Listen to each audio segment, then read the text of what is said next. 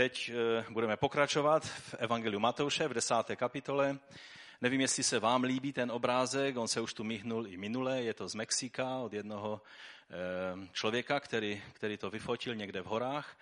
A mě na, tom, na té fotce oslovují dvě věci. Za prvé ta hrozivost toho prostředí, takového temného až, až nejistého a to světlo, které, které přichází mezi ty ovečky, eh, protože ta hrozivost ukazuje na to, co vzbuzuje strach, ale to světlo ukazuje, na světlo přichází z hůry od Boha. A ty ovečky jsou všechny nasměrované jedním směrem. Asi tam někde vepředu ví, že je pastýř.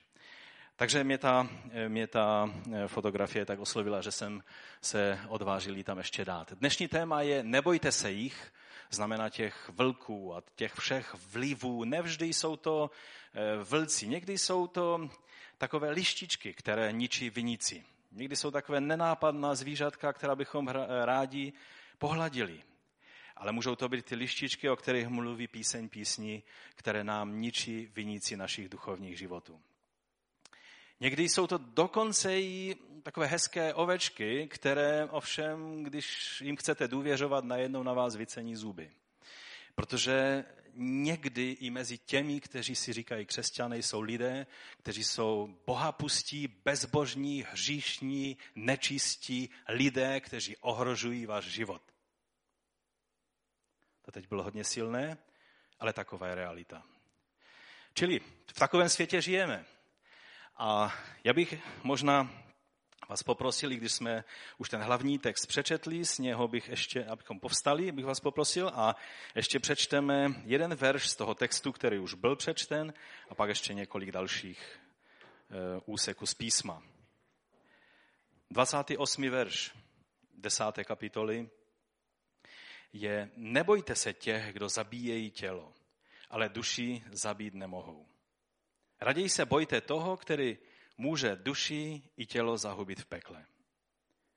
Proto to téma dnešní je nebojte se jich, bojte se Boha.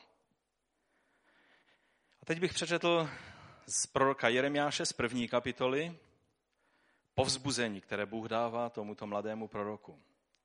Neboj se jich, vždyť já jsem s tebou, abych tě vysvobozoval, pravý hospodin. Tehdy hospodin vztáhl ruku, dotkl se mých úst a řekl mi, hle, vložil jsem ti do úst svá slova. A pak ze zjevení ze 14. kapitoly od 6. verše po 7. verš. Spatřil jsem také jiného anděla, letícího středem nebe, který měl věčné evangelium, aby je kázal obyvatelům země, každému národu, kmenu, jazyku i lidu. Jak říká mocným hlasem, Bojte se Boha a vzdejte mu chválu, neboť přišla hodina jeho soudu. Klanějte se tomu, který stvořil nebe, zemi, moře i prameny vod. A ještě z přísloví z 29. kapitoly 25. verš. Strach z lidí člověka nakonec ochromí. Kdo doufá v hospodina, však žije v bezpečí. Pane, prosím tě, abys toto slovo, které jsme četli, všechna ta slova, abys je otevřel před námi a pomohl nám přijmout to přesně, co jsi pro nás dnes připravil. Já tě o to prosím, Otče, ve jménu Ježíše Krista. Amen. Amen. Můžete se posadit?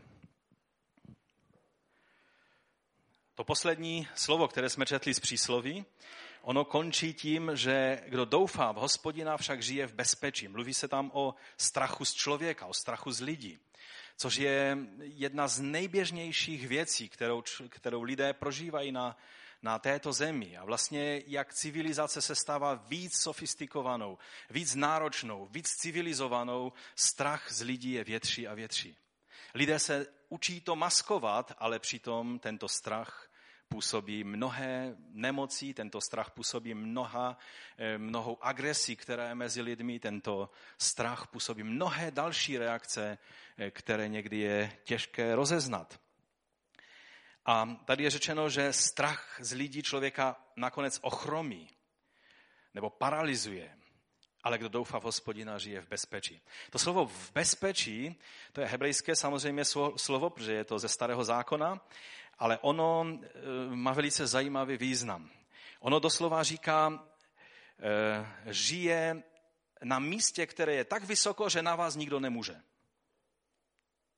To bezpečí doslova znamená, že je to místo dostatečně vysoko nebo tak vysoko, že na vás nikdo nemůže a proto jste v bezpečí. Připomíná mi to jeden sen, který jsem kdysi měl. Bylo to na začátku mé služby pastora tady v tomto sboru a ono se to týkalo velice konkrétní situace tehdy, ale, ale byl tam v tom i ten obecný princip. Tehdy, protože já takových snů, já to nemývám často, i když je řečeno, že starci budou mít sny a teď už jsem v tom věku, kdy už asi ty sny budou častěji, ale tehdy ještě jsem byl trošku mladší a tak eh, jsem měl jenom několik snů, o kterých mohu říct zcela zodpovědně, že to bylo poselství od Boha. A ty určité příznaky, které u toho snu vždycky jsou, tak i tehdy jsem ji měl. To znamená, že po tom snu jsem se zbudil, věděl jsem, že přítomnost Boží je na mě a že Bůh promluvil a věděl jsem, že mám přijmout tu, tu, tu, to poselství, které mi Bůh dal z toho snu. A tehdy v tom snu to bylo také zvláštní, že jsem dokázal létat, že jsem se dokázal rozhodnout vírou, že budu létat nad terénem. A když jsem letěl, tak dvě věci eh, se tím staly. Za prvé jsem si uvědomoval, že, že v kterémkoliv okamžiku, když toto, tato vlastnost, když přestane fungovat, tak padnu na zem a tam dole bylo plno vlků. A také tam byly ostnaté dráty a všelijaké ploty. A když jsem vírou se vznášel nad tím vším, tak na mě neměli vliv ani ty dráty, mě neomezovaly ani takové ty dráty, které tam natahali lidé, ale ani ti vlci na mě nemohli. A byl to velice zvláštní pocit, že jsem se tak vznášel nad nima a teď jsem si říkal, no a když já přestanu věřit, tak já vlastně spadnu. A tak jsem věděl, že jediné, co mě drží nad těmi vlky a těmi osnatými dráty a tím vším, je víra. A to je přesně to, oč jde. Tak jsme mluvili minule, abychom mohli přežít v prostředí vlků, eh, těch vlčích smeček, které, eh, kterých na tomto světě je plno, to je nadpřirozená věc a lze jedině chozením víry být v bezpečí. Musíme být dostatečně vysoko, abychom byli v bezpečí. To dostatečně vysoko samozřejmě znamená být skrytí v Bohu. Totiž stejné slovo, to bezpečí, je použito v přísloví v 18. kapitole, kde je řečeno, hospodinovo jméno je pevnou věží a spravedlivě se uchylí do jeho bezpečí, na to jeho vysoké místo. Tam je to stejné slovo. Takže když jsme skryti v Bohu, v jeho jménu, to je to bezpečné místo. To je to tajemství, o kterém tento svět neví. Ti vlci ti ví, jak hltat a jak kousat ale neví o tom, že existuje možnost, že ti, kteří jsou jako ovce mezi velky, dokážou se vznášet na vysoká místa, kde oni na ně nemůžou.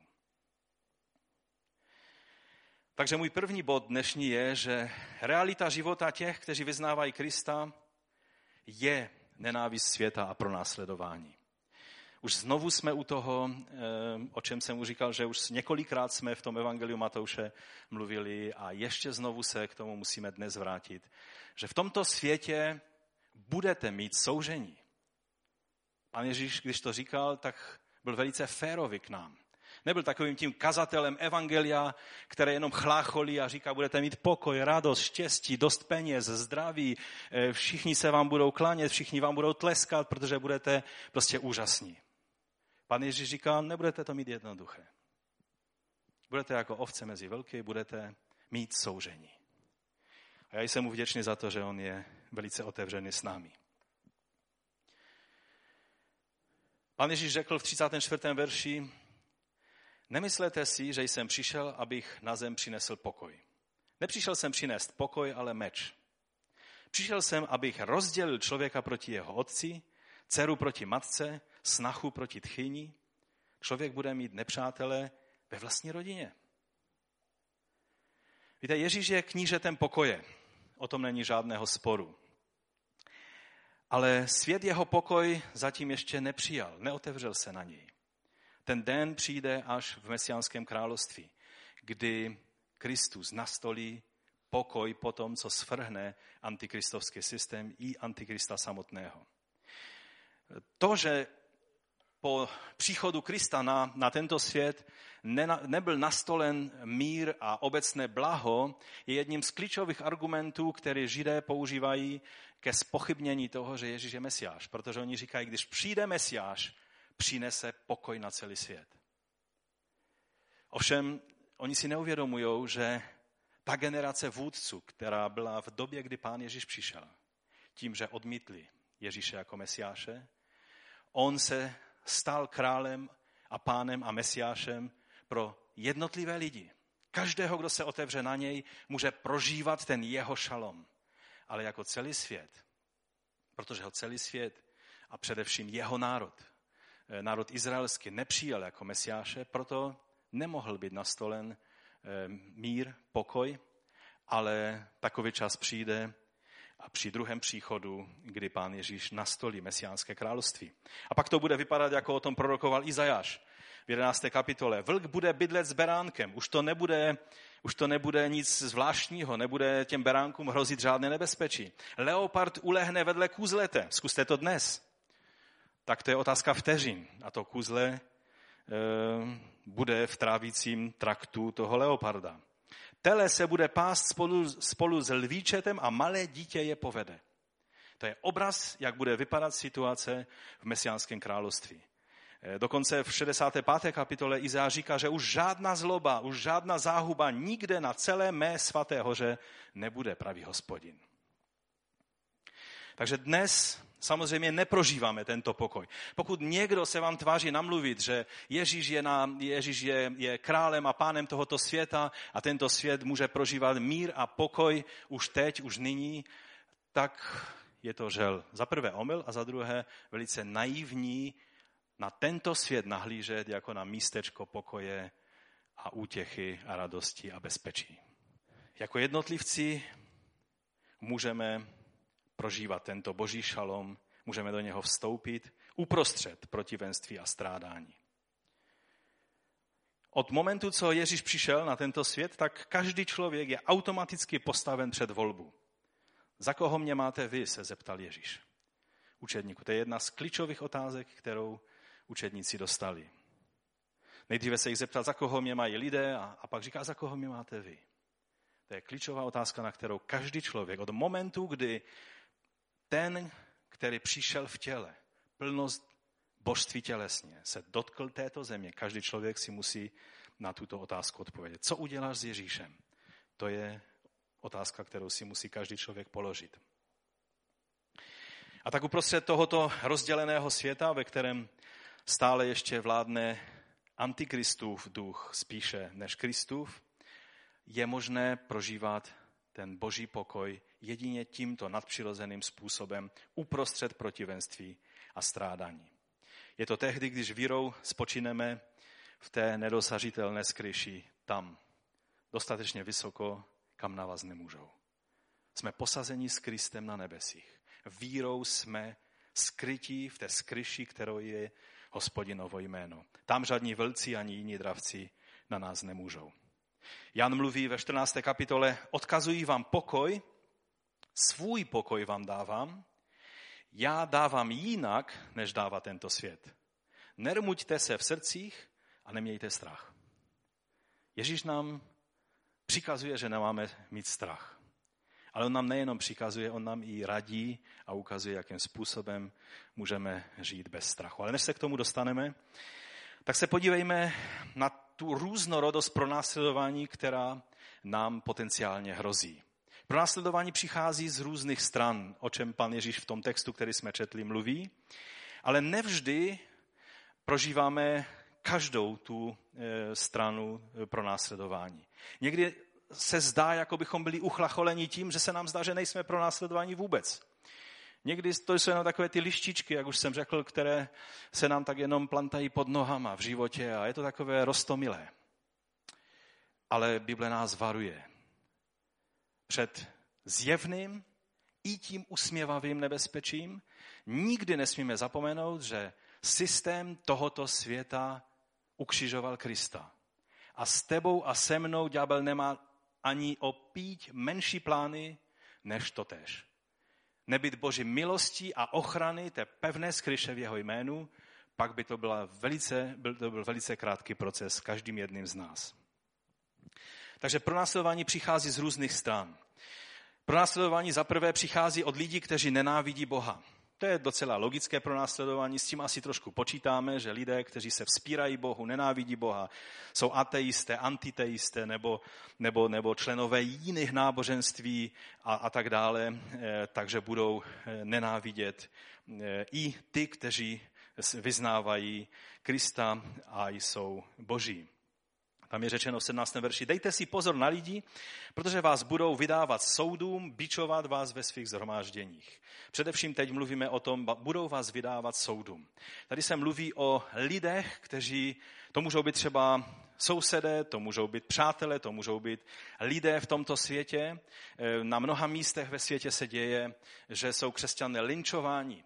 Ne nějakými vojáky, prostě lidmi. Lidmi z ulice kterým eh, vadí to, že křesťané žijí odlišný život od toho, co je běžné v té dané společnosti. To pronásledování samozřejmě probíhá někdy velice, velice jemně. Třeba to, že jste vysmívaní, když, eh, když třeba nepijete spolu s kamarády a, a, a máte třeba jenom svoji míru a víc jak třeba, nevím, dvě skleničky si nedáte a pak řeknete, ne, to je moje míra a víc si nedám. A nebo si třeba někteří z vás eh, si nedají vůbec. A jste vysmíváni a je na vás tlačeno a všelijak, eh, všelijak někdy jste i ponižováni v různých situacích od lidí, kterým leze na nervy to, že jste křesťané. Pak eh, nebuďme tím překvapení, je to jednoduše normální. Když jsme Kristovi, Ježíš řekl, že ty věci se nám budou dít. To nás, myslím si, tak ani moc nepřekvapuje. Ta druhá skupina to jsem už četl ve stejném verši, že vás budou bičovat ve svých shromážděních, tam je doslova slovo synagoga. Co je synagoga? To je místo, jako je křesťanské centrum pro nás, tak pro Židy dodnes synagoga je takovým místem zhromažďování. A, a tady je řeč, že vás budou bičovat ve svých synagogách. Takže ta druhá skupina, která pronásleduje Kristovi učedníky, jsou lidé, První skupina byla ti, kteří nenávidí Boha a teď je to skupina lidí, kteří milují Boha. Je možné, aby lidé, kteří milují Boha, pronásledovali Kristovi učedníky? No nejlepším příkladem toho je Saul Starzu. Hledali byste, byste těžko horlivějšího zastánce svého Boha, než byl Saul Starzu. Proto zabíjel, proto uvrhoval do vězení ty, které v jeho pohledu byli, byli divní, byli, byli falešní eh, lidé, kteří, kteří eh, lidi přemlouvali, aby uctívali ně, někoho jiného než Boha Izraele. Do momentu, než ho Bůh zastavil a než mohl pochopit, jak věci jsou. A víte, tak je dobré, abychom, když jsme pronásledovaní od lidí, kteří, kteří si myslí, že slouží Bohu, kteří jsou až, až eh, plní, plní zloby a, a, a nenávisti kvůli, kvůli tomu, že si myslí, že urážíme Boha. Tím, jakým způsobem jsme učedníky Kristovi, tak je dobré, abychom neměli nenávist vůči těmto lidem, abychom si vždycky připomněli, že to jsou možná potenciální příští apoštolové Pavlové. Je těžké si v nějakých džihadistech, kteří křičí Allahu Akbar a běží na ladování Eh, explozivními materiály představit příští apoštoly Pavly. Ale vám chci říct, že se to děje. Jamal je jedním z nich. Je to úžasný apoštol pro svůj kurdský národ. Ale on byl džihadistou. On byl na té druhé straně. On si myslel, že slouží, on, on studoval v Mekce. On si myslel, že slouží Bohu tím, že ubližuje křesťanům. A pak ho našel Kristus. Takže mezi těmi lidmi vždy je třeba, abychom pamatovali. Víte, někdy podléháme příliš takovým těm eh, zjednodušeným postojům, třeba vůči muslimům. Z jedné strany nám musí být jasné, že toto náboženství je rodem z pekla. Allah není alternativa arabská boha Jahve, ale je to démon pouště, který eh, se nechává uctívat víc jak miliardou lidí na světě. To nám musí být jasné, ale z druhé strany nenávist vůči Arabům, nenávist vůči muslimům, ehm, takové ty postoje, které se šíří po internetu a tak dále, nevždy je dobré se do toho zapojovat. Chtěl bych vás povzbudit, abychom byli moudří v tom. Jakého ducha jsou ty věci? Protože ty věci mluví o lidech, kteří možná jsou příštími apoštoly Pavly. Mějme to na paměti.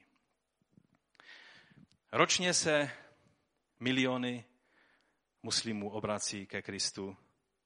A proto ty, na které ještě dneska nadáváme, že jsou proti Bohu, možná zítra už budou jeho natřenými vyznávači a následovníky Krista. No a pak je další skupina, tam je řečeno, že kvůli vás, kvůli mě vás povedou i před vládce a krále na svědectví pro ně a pro národy. Takže tou třetí skupinou pro následovatelů jsou místní úřady a státní systémy. Kdo žil za doby komunismu, my starší asi všichni, že pokud jste nebyli někde v zahraničí, tak víte, co to znamená státní pronásledování křesťanů. Když jsme v roce 82 měli zhromáždění po tom, co naši vedoucí byli, byli zavřeni do vězení, tak tehdy jsme se povzbuzovali slovy z Daniele proroka, tehdy jsme, eh, tehdy jsme si uvědomovali, že ten obrovský systém, který se proti nám postavil, nemáme lidský šanci proti němu bojovat. Ale věděli jsme, že ať nás vytrhne nebo nevytrhne, tomu eh, králi, tomuto systému se nemáme klanět ale že Bůh je ten, který nás může zachovat a také zachoval. Takže státní systém. Někdy jsou to místní úřady.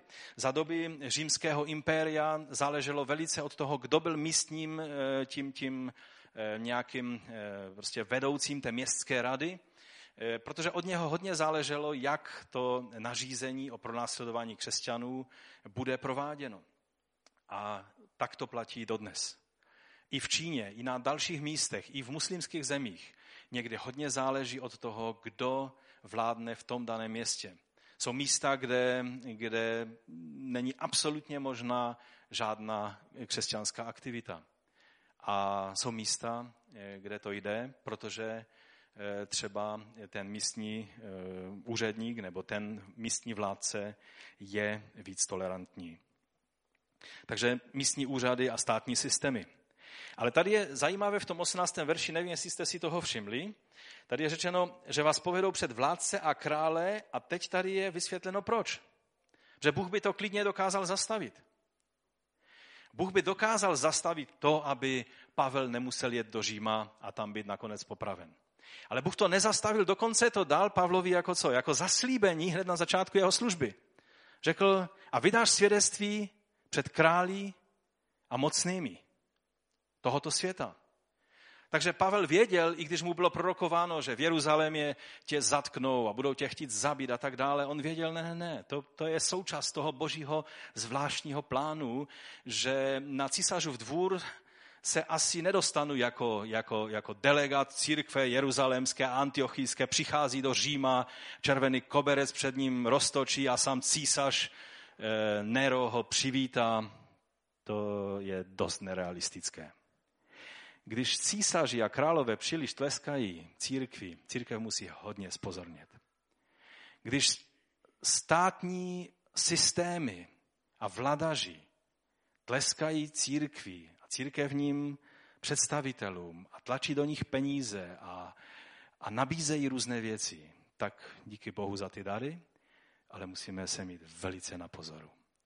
Protože systém tohoto světa nemá za cíl Boží království posouvat dopředu. Má za cíl ho zastavit, zvyklat, zmanipulovat, zničit.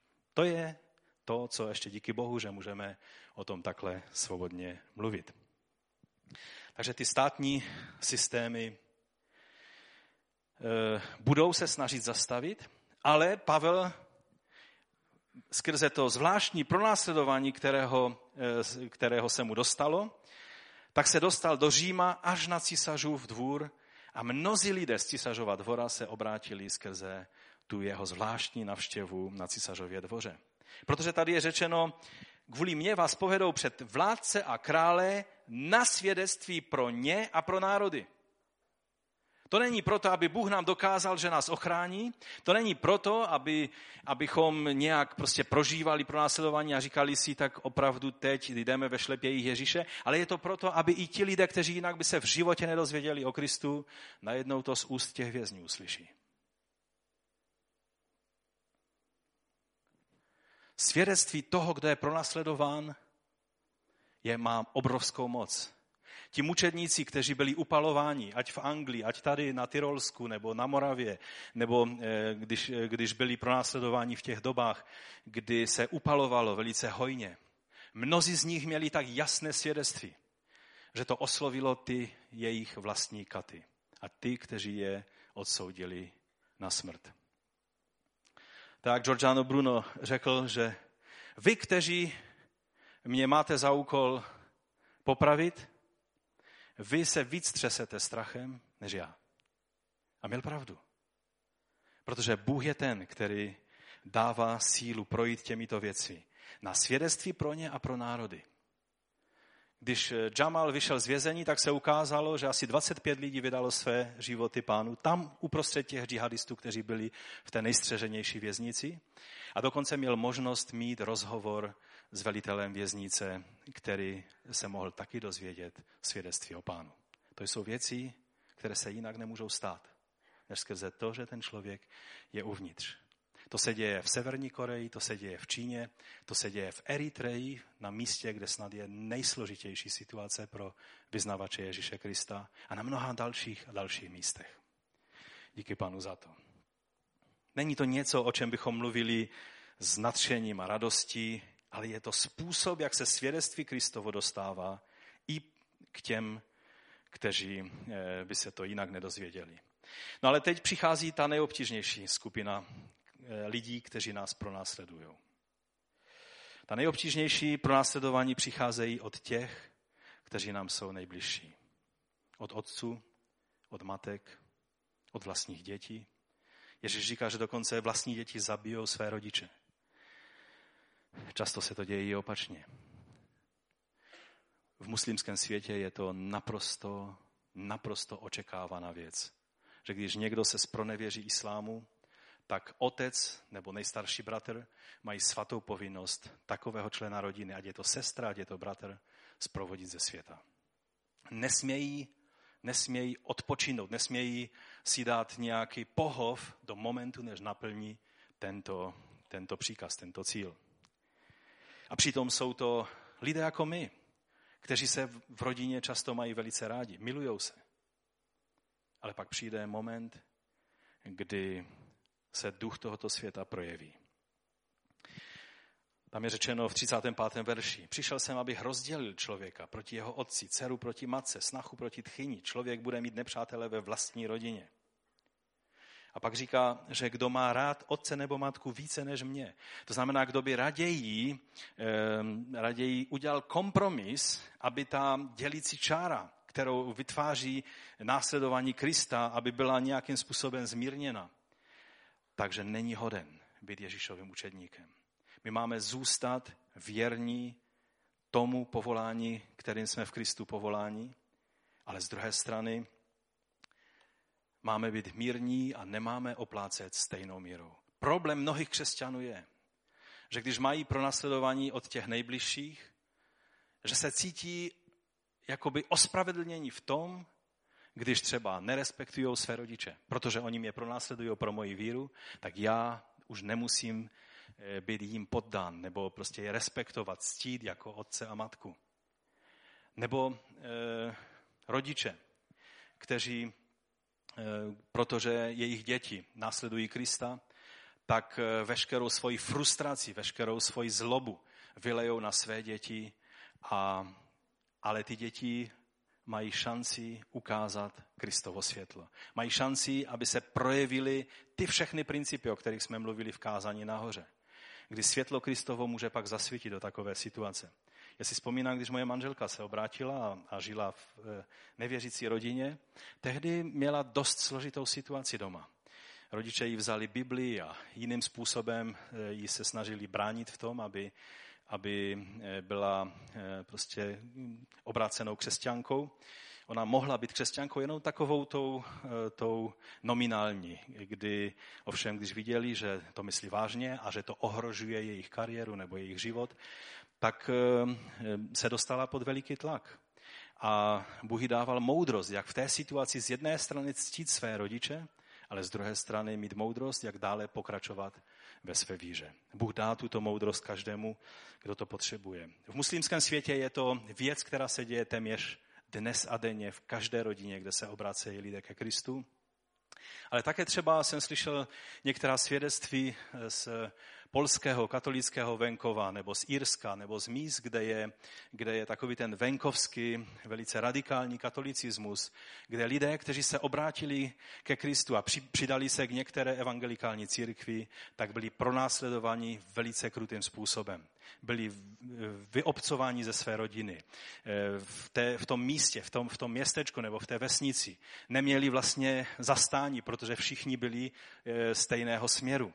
Jsou to někdy příběhy, které jsou velice obtížné. Si představit, že člověk zachová víru v Krista v takovéto situaci. Ale díky Bohu, že Bůh dává skrze Ducha Svatého speciální dar právě takovýmto lidem. Pokud je tady někdo, kdo prožíváte nějaký tlak ze strany těch nejbližších, tak vám chci říct z jedné strany, nebuďte tím udivení. Protože to, co způsobuje tu nenávist, není to, že ti rodiče nebo, nebo ti vaši blízcí vás nenávidí. Ale je to jednoduše to rozdělení, ten meč, který způsobuje Kristovo svědectví. A když se staneme jeho, jeho učedníky, tak to přináší toto napětí. Ale v té chvíli je ta nejlepší možnost pro nás, abychom v praxi uplatnili všechny principy, o kterých Ježíš mluví v kázání nahoře. To jsou chvíle, kdy máme nastavit druhou tvář. To jsou chvíle, kdy máme eh, dát i pláž, když nám berou košily. To jsou chvíle, kdy máme ukázat lásku Kristovu a žehnat těm, kteří nám proklínají. Protože to světlo zahání pryč tmu.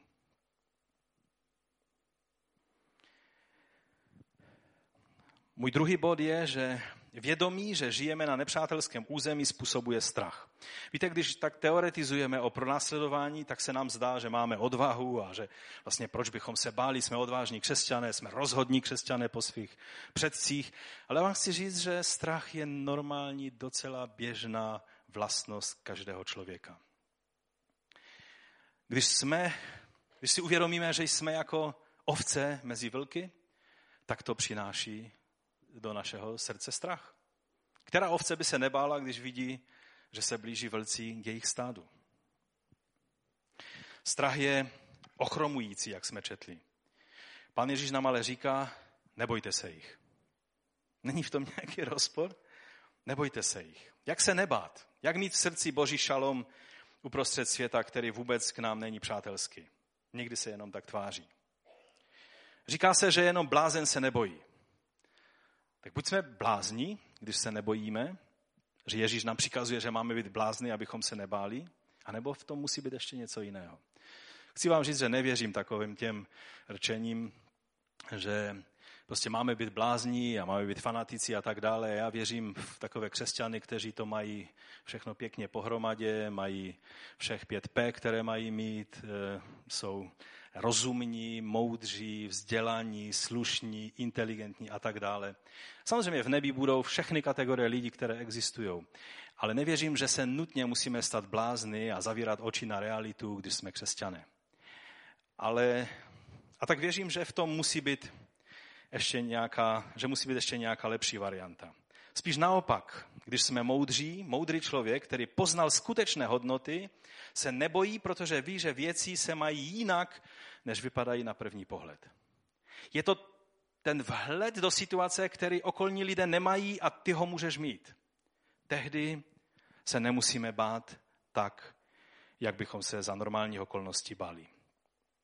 Paulo Coelho, známý brazilský spisovatel, který prošel všelijakými prostředím dost divokým, ale pak nakonec se stal věřícím katolíkem a je velice známý brazilský, asi nejznámější brazilský spisovatel dnešní doby, tak řekl, odvaha to je strach, který se modlí. A myslím si, že to řekl velice správně.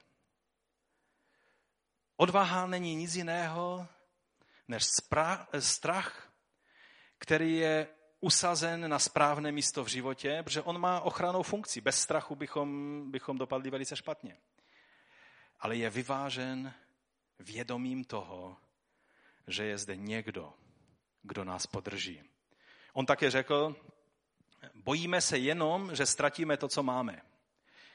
Ten strach ale přejde, když pochopíme, že náš příběh a příběh světa psala táž ruka, psáno přes velké R. Matouš nám zde v tom textu dává tři Ježíšovy důvody, proč se nebát. Třikrát nás Ježíš v tom textu, jestli jste si všimli, povzbuzuje slovy nebojte se. Třikrát nám říká nebojte se, nebojte se, nebojte se. Pojďme se teď ještě na závěr podívat, eh, proč se nemusíme bát. Co jsou ty věcí, ty tři důvody, proč se nemusíme bát. Minule jsme mluvili o třech zbraních, které nám pomůžou přežít v prostředí eh, heltavých vlků. A dnes si ukážeme tři důvody, proč se nebát. Za prvé, nemusíme se bát, protože jsme součástí velkolepého plánu. Ten plán je úspěšný a Bůh se nemilí. Nejsme součástí něčeho okrajového, něčeho, eh, něčeho co, co prostě v tom světě nemá žádný vliv jsou tři základní vlivy, které hýbou dnešním světem. Za prvé je to sekulární humanismus, za druhé je to islám a za třetí je to evangelium. To nemám ze své hlavy, ale to je z hlavy mnohem učenější než já. A to jsou tři síly. A Bible nám říká, že ten třetí vliv, vliv evangelia je ten rozhodující. Ten, který nakonec zvítězí. I když ještě eh, ohledně toho bude hodně bojů. Nemusíme se bát, protože jsme součástí něčeho velkolepého, co má, eh, je to centrální boží plán záchrany člověka. Je tam řečeno, nebojte se jich, není totiž nic skrytého, co nebude zjeveno, ani nic tajného, co nebude poznáno. Co vám říkám ve tmě, mluvte ve světle. Co slyšíte šeptat do ucha, hlásejte ze střech. Tady zněla Láďa, myslím, Chaloupka pustil tu píseň, eh, že máme eh, hlásat ze střech, že? Ty, ty věci. A to je nádherná jinak píseň, super, že jste ji tam dali. Protože přišel čas, kdy evangelium nemá být šeptáno do ucha učedníkům, což bylo před Golgatou, ale přišel čas, kdy evangelium má být hlásáno ze střech. Kdy to, co bylo v soukromí zjevováno učedníkům, má být hlásáno každému člověku na světě. A samozřejmě to protivenství, které, které prožíváme, ten odpor jenom dokazuje, že to, co bylo od věku skryto, je odhaleno a Bůh se rozhodnul zjevit své tajemství. Čili, že ten tlak, který je proti evangeliu, jenom dokazuje, že skutečně to je, to je to jádro všeho, čeho se dotýká veškeré dění ve světě. Vždycky, když cítíte že najednou jsou velké tlaky a tanečky kolem něčeho, tak, tak vám to logicky ukáže, že se jedná o něco důležitého. Že na, na první pohled to tak nevypadá, ale asi se jedná o něco velice důležitého, když je kolem toho tolik povyku.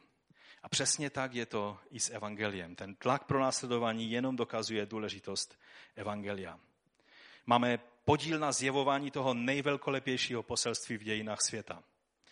A to je to, co Ježíš měl na mysli, když eh, říkal, že, že jsme blahoslavení, doslova, že jsme šťastní, že máme štěstí, že, když nás pronásledují. Ono by to nedávalo, to by byl téměř protimluv, pokud by tohle nebylo pravda. Že být pronásledován pro Kristovo jméno, máme obrovskou kliku, když se nám to děje. Právě z toho důvodu, protože to dokazuje, že jsme součástí velkolepého, nádherného Božího. Druhý důvod, proč se nebát, Nemusíme se bát, protože smrt není konečná. Smrtí to nekončí. Víte, v dnešním světě se zdá, jakoby skutečně smrt byla tím prahem, který je třeba oddálit co nejvíce, protože pak už je konec. Ale každý, kdo ví, ten ví, že smrt není konečná. Smrt je jenom přechod a ztráta kontaktu s tímto světem, ve kterém žijeme ale naše duše, náš duch pokračuje dál a je v přítomnosti Boží. A naše tělo se stane prachem, protože prach jsme a v prach se obratíme až do momentu vzkříšení. Tady pan Ježíš říká v 28. verši, nebojte se těch, kdo zabíjejí tělo, ale duši zabít nemohou. Raději se bojte toho, který může duši i tělo zahubit v pekle. Je to otázka správné perspektivy. Víte, to, co ti jsou schopni udělat lidé i všichni ďábli pekelní, není to nejhorší, co se ti může stát. Koho je třeba se opravdu bát, je Bůh. Ten ti může skutečně ublížit. Nevím, jestli si uvědomujeme, že peklo je realita. Jsou různé teorie na peklo a nechci se do toho pouštět dnes. Ale abych to zjednodušil, peklo je realita, není to jenom symbolická věc. Je to místo, které je na věky oddělené od Boha. Je to místo, na kterém bude zhromážděna veškerá špína a zlo celého světa. Je to místo, na kterém se vyplatí udělat všechno, co je v našich sílách, abychom tam nemuseli být. Ježíš říká, nebojte se těch, kteří, kteří zabíjejí tělo. Jakoby zabití těla byla jednoduchá věc. Já nevím, jak vy, ale pomyšlení na to, že bychom měli zaplatit tu cenu nejvyšší, není ani v jednom procentu nějaká povznášející. Smrt člověka, násilná smrt člověka, není nic hezkého. Nevím, proč všechny filmy musí vždycky mít aspoň nějaký sex, aspoň nějaké vraždy, aspoň nějaké takovéto věci, protože lidé se na to radí dívají. A Ježíš říká, nebojte se těch, to je, to je detail, to je, to je ve srovnání s tím, co ti dokáže udělat Bůh, když tě zavrhne do pekla, ti, co ti ublíží jenom tím, že zabijou tvé tělo, je nic. Když se zamyslíme nad tím srovnáním, to nám ukazuje obrovskou, to mluví prostě mnoho, mnoho. Pokud jsme na tomto místě a koketujeme s hříchem, s jakoukoliv věcí, která ohrožuje náš věčný život, pak vám chci říct, není, není nic horšího, co se ti může stát, než to, že Bůh bude muset říct jednoho dne, nikdy jsem tě neznal. Běž pryč do vnější tmy. Tam bude skřípění a pláč a skřípění zubů. Nic horšího člověka nemůže na tomto světě potkat.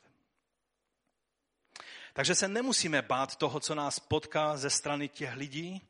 Koho se máme bát? Máme se bát Boha, protože On je ten, který skutečně rozhoduje o tvém životě a smrti a především rozhoduje o tvém věčném životě. On, když se rozhodne někoho zahubit na věky, eh, jeho duši i tělo, tam je řečeno, tak z jeho ruky nevytrhne nikdo. A proto ten, před kým máme projevovat správnou bázeň, je Bůh. Tak jak jsme už četli z toho zjevení, že byl anděl, který letěl a hlásal evangelium národům. Evangelium znamená dobrá zpráva. A to, co on hlásal, ten anděl těm národům, tak je bojte se Boha. To je závěrečné poselství světu předtím, než se ve zjevení začnou dít věci. Bojte se Boha a vzdejte mu chválu. A přísloví 9.10 říká, počátek moudrosti, počátek toho, aby člověk vůbec mohl nabít moudrost, je bázeň před hospodinem. No a třetí věc, která nám umožňuje se nebát v tomto světě, je, nemusíme se bát, protože je to Bůh, který se o nás stará. Závěr té kapitoly mluví jednoznačně. Že zaprvé se nemusíme starat nad tím, co budeme říkat ale když nás e, budou pronásledovat, v té chvíli Duch Boží nám dá ta slova, která můžeme říct. Když jsme napříjmu, když, když dokážeme komunikovat s Duchem Svatým, když Duch Svatý může nám předávat ty své svaté impulzy, pak jsme v dobrém e, rozpoložení, protože e, obstojíme v tomto světě, protože On nám dává slova, která můžeme říkat. On nám dává ty správné impulzy do každé té situace. A za druhé, Bůh nás má moc ochránit, třeba i proti celému světu. Bůh, když se rozhodne, že nás ochrání, tak tam je řečeno v 30. verši, nebojte se, jste dražší než mnoho vrabců. Máte mnohem větší cenu, nemusíte se bát, Bůh se o vás stará. Když Bůh chce zastavit ty nejsilnější živly, které se vůči nám oboří. Tam je dokonce řečeno, že bez přítom eh, bez eh, vědomí vašeho Otce v nebi vám nepadne eh, z hlavy, že jsou i vaše vlasy na hlavě spočítané. Tam je řečeno, to je 30. verš. Vám jsou ale spočítány i všechny vlasy na hlavě. A když u Daniele ve třetí kapitole ti tři mládenci šli do ohně, tak potom je zvláštně zdůrazněno to, když oni vyšli z toho ohně a, a vlastně král Nebukadnezar i všichni satrapové a ti hejtmani a místodržící se přišli na ně podívat, tak tady je napsáno, eh, satrapové, hejtmani, místodržící, královští radcové se zhromáždili, aby viděli ty muže, kterým oheň vůbec neublížil. Ani vlasy na hlavě neměli ožehle. V tom obrovském ohni, ke kterému se jenom ti lidé, co je tam házeli, přiblížili a oni zemřeli a hodili tam, a dokonce archeologové objevili tupec. Jo, čili ona skutečně existuje, to není nějaký obraz, to je skutečnost, tak se trestalo tehdy v té babylonské říši. A, a oni vyšli tam odsaď a je napsáno, že ani jejich vlasy nebyly spálené. Všechny vlasy měli na hlavě tak, jako je měli předtím, tak je měli i potom. A dokonce je tady napsáno, ani na pláštích nebylo nic znát a nebyli ani cítit ohněm. Jenom když eh, děláte oheň, ohynek na zahradě a opekáte si parky, tak je vás cítit ohněm. Je nebylo cítit tím obrovským žárem ohněm, který, do kterého byli uvrhnuti. Bůh má moc zastavit i ty největší, nejsilnější živly, když se tak rozhodne. Ale pan Ježíš nám tady v tom slovu dává ještě jedno fantastické zjevení. Bůh je náš Otec nebeský, který, víte, někdy bereme, že on řeší jenom ty velké věci. Ale on je náš Otec nebeský, který neřeší jenom ty velké věci, otázky života a smrti. My si říkáme, ano, Bůh se postaral o Jamala, haleluja, ano, to je mocný boží muž a bylo třeba, aby Bůh zasáhl nad přirozeně, aby ho vytáhl z vězení. Ale co já? Co já s tím mým problémem? Teď se cítím trapně obtěžovat Boha dokonce s tou věcí. Já vám chci říct, že právě tady Bůh ukazuje, že neřeší jenom ty otázky velké života a smrti, ale i malé nepatrné detaily našich životů. Neexistuje snad méně potřebná část lidského těla než vlasy. Nevím. Napadne vás něco ještě méně důležitého než vlasy? Ano, dekorativně chápu, jo, ale funkčně dá se říct bez vlasu. Já to zkouším celkem už dost dlouho. A, a lidé si je stříhají a holí a, a vyvádějí s tím všelijaké kousky, přebarvují a dělají všechno možné. To znamená, že to zas až není tak důležité, když se s tím dá dělat všelicos. A je to nepatrná část našeho těla. Každý člověk jich má asi 100 až 150 tisíc na sobě. Já budu asi ta spodní hranice a někteří z vás budou ta horní hranice. To je průměr. Takže tady v tom sálu je asi 20 milionů vlasů. Plus minus. A Bůh ví o každém jednom z nich. A když si říkáte, to není možné, tak si říkáte správně, ale Bůh je větší než ty a já. On dokáže věci, které si nedokážeme představit. To je jeden z důkazů, proč Bůh nevzniknul v mozku člověka, protože tak, jak je Bůh popsán v Biblii, to překračuje lidské myšlení.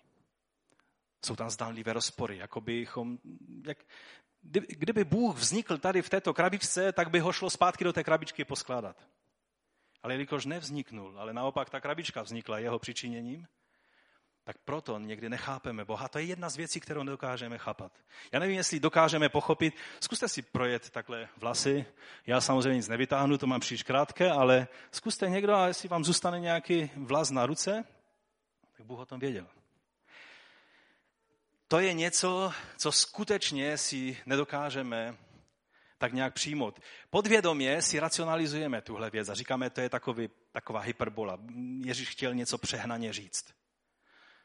Um, myslel to doslova. Bůh skutečně ví o každém detailu života každého člověka. Nejenom o těch velkých věcech. Když ti zemře někdo blízky, když máš smrtelnou nemoc, když eh, ti dítě začne brát drogy, když se s tebou manžel chce rozejít, nebo manželka chce utíct od manžela.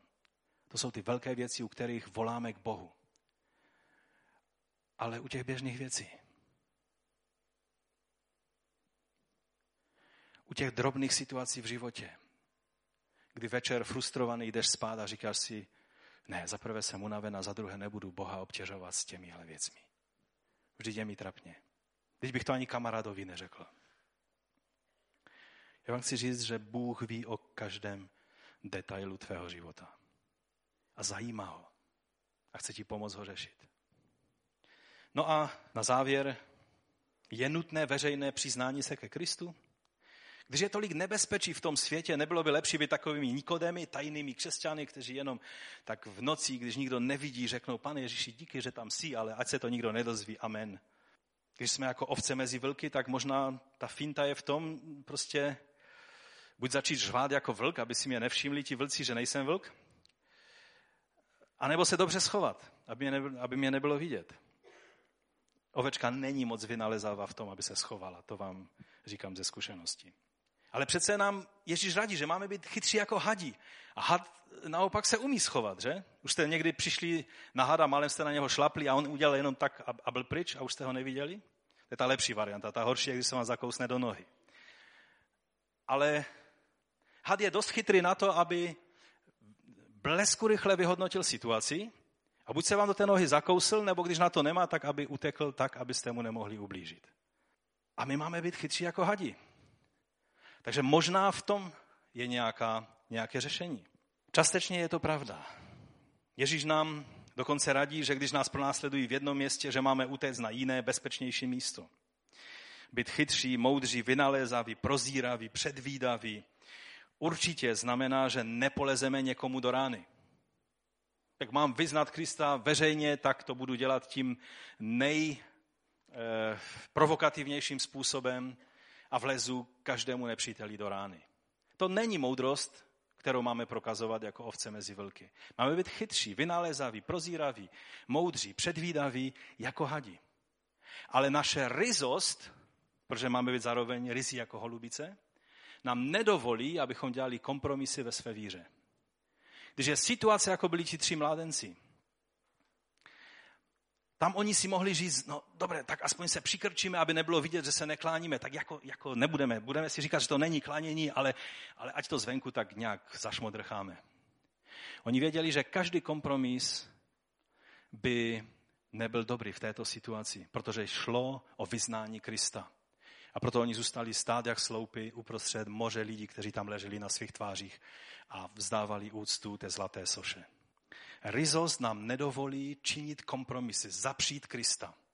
Protože Ježíš říká, kdo mě zapře před lidmi, i já ho zapřu před svým Otcem v nebesích. Pomyšlení, že nás Ježíš zapře, je strašná věc. To je ta situace, kdy v sedmé kapitole Matouše jsme mluvili, jak oni vyjmenovávali všechno. Teď jsme prorokovali a vyhaněli démony ve tvém jménu. Ježíši, ty nevíš o nás? A on se podíval a řekl, já vás, já vás vůbec neznám. Nikdy jsem vás neznal. To je ta nejstrašnější věc, která se může stát. Ale kdo mě vyzná před lidmi, toho i já vyznám. A to je ta nejnádhernější věc. Když se postavíš před svatý boží trůn, kdy přijdeš do věčného příbytku, kde boží svatost, boží světlo, boží sláva, pronikající oheň jeho pohledu, najednou způsobí, že se budeš cítit tak nehoden, jako se ještě nikdy necítil. Najednou budeš tak, to Sadhu Sundar Singh popisuje, když byl ve vytržení a on věřil, že byl v nebi a říká, přicházeli lidé ze země, kteří umírali a když přišli do boží slávy, tak hledali to nejtemnější místo a zakryvali si oči a utíkali do té největší tmy, která byla k dispozici. Nebyli schopni obstát v tom svatém okamžiku střetnutí se svatým Bohem. Říká, ale pak přicházeli ti, kteří si taky zakrývali tvář ale říkal, já jsem tady jenom pro milost Ježíše Krista. A ti byli schopni obstát. A tak vám chci říct, že to je ten okamžik, který bude nejslavnější. Kdy budeš stát před svatostí Boží. A Ježíš řekne svému otci, to je můj učedník. To je on, o kterém jsem ti mluvil. Pojď do radosti svého pána. Nevím, jak vy, ale na ten okamžik si chci počkat a prožít ho a udělat všechno, co je možné tady na této zemi, abych nezapřel Krista. Postaňme k modlitbě. Římanům 10.9 je napsáno, vyznáš-li svými ústy, že Ježíš je pán a uvěříš-li v srdci, že ho Bůh skřísil z mrtvých, budeš spasen. A tak zaprvé nebuďme překvapeni, když máme na tomto světě protivenství. To se děje všem učedníkům Krista. Uprostřed toho protivenství je možné mít pokoj, ten boží šalom. Přijde den, kdy celý svět vstoupí do Bohem daného pokoje, ale bude to až při příchodu Krista, kdy založí mesiánské království. Nemusíme se bát protivenství, protože jsme součástí něčeho daleko velkolepějšího, než je cokoliv na tomto světě. Nemusíme se také bát, protože smrt není konečná, ale je to jenom... Pro Pavla smrt znamenala víc Krista. Žít na této zemi byl Kristus a smrt znamenala jenom víc Krista. Nemusíme se bát, protože je to Bůh, který se o nás stará. Řeší nejenom ty velké otázky života a smrti, ale i ty drobné, nepatrné detaily. Vyplatí se vyznat Krista veřejně před lidmi. Protože když přijde chvíle, kdy my budeme zoufale potřebovat, aby On vyznal nás před svým Otcem Nebeským, On to tehdy učiní. A tak tě, pane, prosíme, abys nám pomohl. Abychom ty věci, o kterých jsme dnes mluvili, si mohli více uvědomit. Abychom mohli více prožívat tyto věci.